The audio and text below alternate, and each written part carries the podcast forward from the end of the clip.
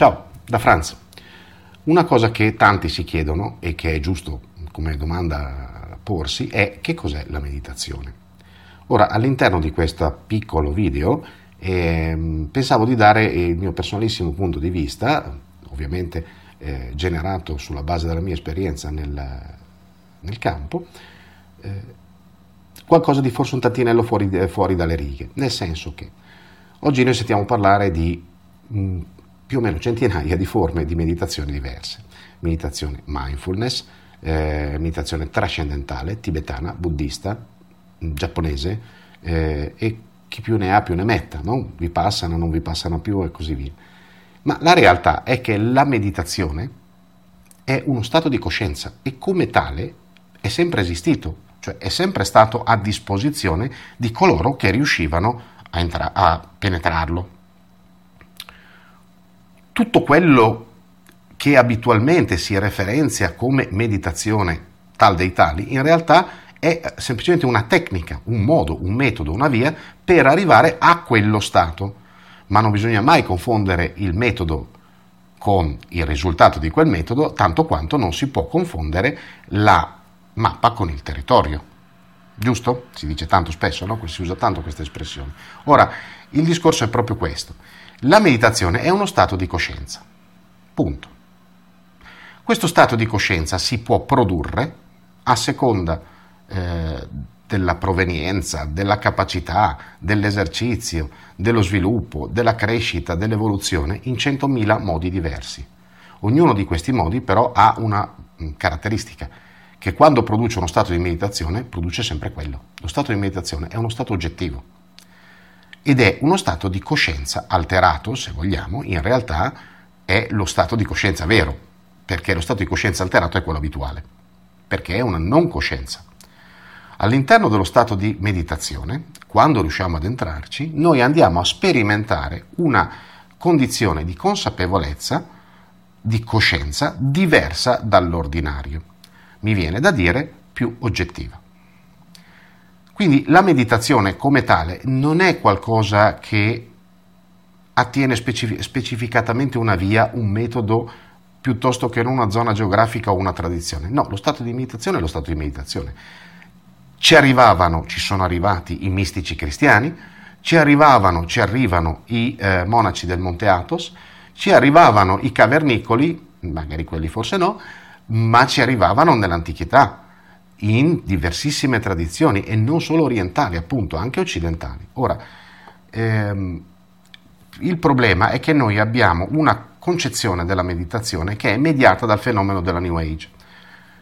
Quindi eh, nel momento in cui in Occidente si è sviluppato questo movimento che ha avuto la grandissima, eh, la meravigliosa caratteristica di portare alla nostra attenzione tutta una serie di cose e di eh, possibilità che finora, fino a quel momento, non erano presenti nel nostro inconscio, se vogliamo, o nella nostra concezione, se non in rari casi, ha anche avuto purtroppo la sfiga di portare quella concezione passatemi il termine, facilon barbonesca di tutto ciò che è spirituale e di, ehm, eh, nel passaggio diciamo, dalla tradizione spirituale a quella che è la concezione occidentale, portare a quello che è il grande difetto di questa epoca, cioè la superficializzazione.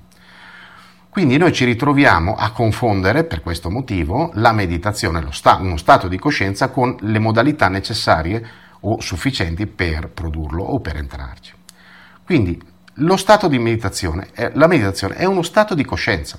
Questo stato di coscienza può avere eh, diverse profondità, può avere diversi livelli a seconda di una serie di cose che possono accadere o non accadere al nostro interno. Ma la costante di questo stato di coscienza è che implica una maggior consapevolezza e uno, eh, una capacità di visione sempre più oggettiva man mano che lo stato si approfondisce. Noi al nostro interno in realtà abbiamo tutto, questo lo dicono, non lo dico io, eh, lo dico, voglio dire, lo dicono più o meno 2000 tradizioni su 2001. Eh, quello che c'è al nostro interno, una volta levato tutto ciò che di soggettivo lo inquina, ha un senso e ha lo stesso senso di tutto ciò che c'è all'esterno. Anzi, quello che c'è all'interno è esattamente tutto quello che c'è. Questo stiamo parlando nell'ambito della ricerca della verità. Questo perché, in sintesi, se esiste una verità ultima, quindi una verità omnicomprensiva, quindi la vera verità, la, vi- la, verità vera, come la definiva Altieri, questa verità non può che comprendere qualunque cosa, altrimenti non sarebbe una verità omnicomprensiva.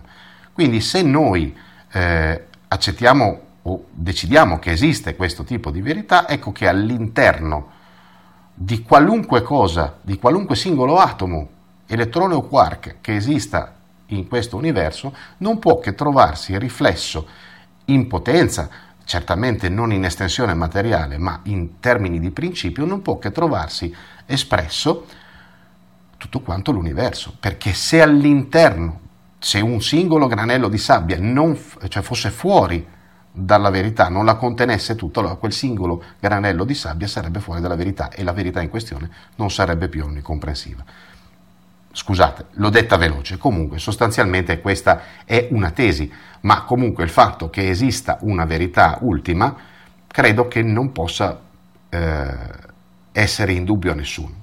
Ora, il problema è come capire, come comprendere questa verità, come toccarla. Noi siamo però all'interno di questa verità e dato che tutto è all'interno di questa verità, tutto ciò che abbiamo all'interno non può che essere all'interno di questa verità, ma non può esserci qualcosa che abbiamo all'interno che è fuori di quella verità. Quindi la verità non può che essere assolutamente, totalmente compresa al nostro interno. Ecco perché si parla di ricerca interiore esattamente negli stessi termini in cui si parla di ricerca della verità, perché cercando il nostro interno è possibile ovviamente con, certa, con un certo impegno, andare a toccare quella verità ultima, quella verità vera, è potenzialmente possibile. Che poi sia difficile è ovvio, mm, non c'è dubbio. Però questo ci lascia di fronte a una cosa particolare, cioè lo stato di coscienza che noi chiamiamo meditazione è la base della ricerca interiore perché è quella cosa che ci consente, quello stato che ci consente di andare a pescare al nostro interno un sacco di cose. Ora, man mano che noi affrontiamo questo stato e lo approfondiamo, che cosa accade? Che all'interno di questo stato si generano delle comprensioni, delle piccole comprensioni sempre più grandi, se vogliamo, sempre più espanse.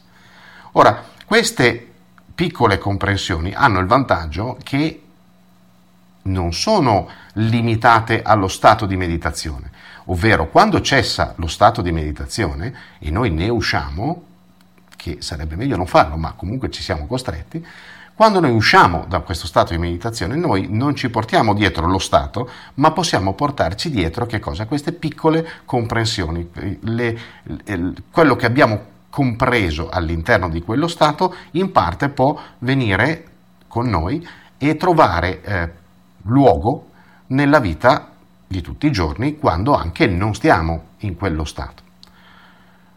Quindi che cosa accade? Quello che noi sperimentiamo all'interno di uno stato di meditazione amplia di fatto il nostro spazio di esperienza. Perché? Perché noi ci portiamo dietro una comprensione che prima non avevamo e quindi vediamo il mondo con occhi sostanzialmente sempre diversi, sempre un pochettino più oggettivi. Che significa che la volta successiva in cui andiamo a praticare qualcosa per entrare in quello stato e ci entriamo, noi partiamo da uno step leggermente più alto del precedente, leggermente più oggettivo. Ora, la pratica continua delle tecniche di meditazione, e quindi, scusate, adesso parlo forse impropriamente, ma la pratica continua della meditazione e la permanenza nello stato di meditazione per un tempo sufficiente sono quelle cose che rendono possibile la ricerca interiore. Ora, sul come ci si arrivi a quello stato è ininfluente. Che noi ci si arrivi praticando un mantra, che noi ci si arrivi praticando zazen o che noi ci si arrivi praticando il silenzio, l'ascolto del respiro o qualunque altra tecnica, non fa differenza. Quello che conta è entrare in quello stato, perché una volta entrati in quello stato la nostra consapevolezza aumenta e più è profondo lo stato di meditazione, più sono grandi i principi, sono dilatati i principi che noi possiamo afferrare. Ecco perché la meditazione è alla base della ricerca interiore. Ecco perché non ci può essere ricerca interiore senza meditazione. Perché se noi non cerchiamo all'interno, non possiamo dire che stiamo effettuando una ricerca interiore e per, per ricercare all'interno è necessario entrare in quello stato definito stato di meditazione. Ripeto, indipendentemente dalla tradizione a cui appartiene la tecnica che abbiamo usato per entrarci. Quello che conta è entrarci e starci e approfondirlo e così via. Io spero di aver dato un'idea un pochettino eh, più, diciamo, un pochettino più tecnologica dal punto di vista della tecnologia interiore di quello che è uno stato di meditazione. Perché eh, noi siamo abituati sempre, grazie al fenomeno della New Age, a un'interpretazione della meditazione come una, uno stato mistico. Ma in realtà la meditazione, nel momento in cui, certo, si sviluppa, può svilupparsi uno stato mistico, ma uno stato mistico che è veramente mistico, dove davvero si tocca la vera mistica, e perché? Perché andiamo a toccare dei principi che sono sempre più grandi e quindi a un certo punto esuliamo da alcuni piani e andiamo a toccarne di più elevati. E allora lì si sviluppa una mistica, per forza. Ma tutto ciò che di mistico viene, tutto ciò che abitualmente viene definito mistico non sono altro che perturbazioni emotive che il praticante, specialmente quello delle prime armi, si trova a dover affrontare. Che siano eh, sofferenze o che siano grandi godimenti, non cambia niente, siano sempre movimenti emotivi, che sono ancora facenti parte di qualcosa che non è esattamente uno stato di meditazione, perché all'interno di uno stato di meditazione i movimenti emotivi cessano, o meglio, ci sono ancora, ma noi non ce ne frega niente, così come pensieri e quant'altro. Questo è tutto per ora, ci si vede in giro. Benvenuti su Franz Blog canali video e podcast. Trovate questo contenuto e tanti altri su franzblog.tv in versione scritta, video e audio.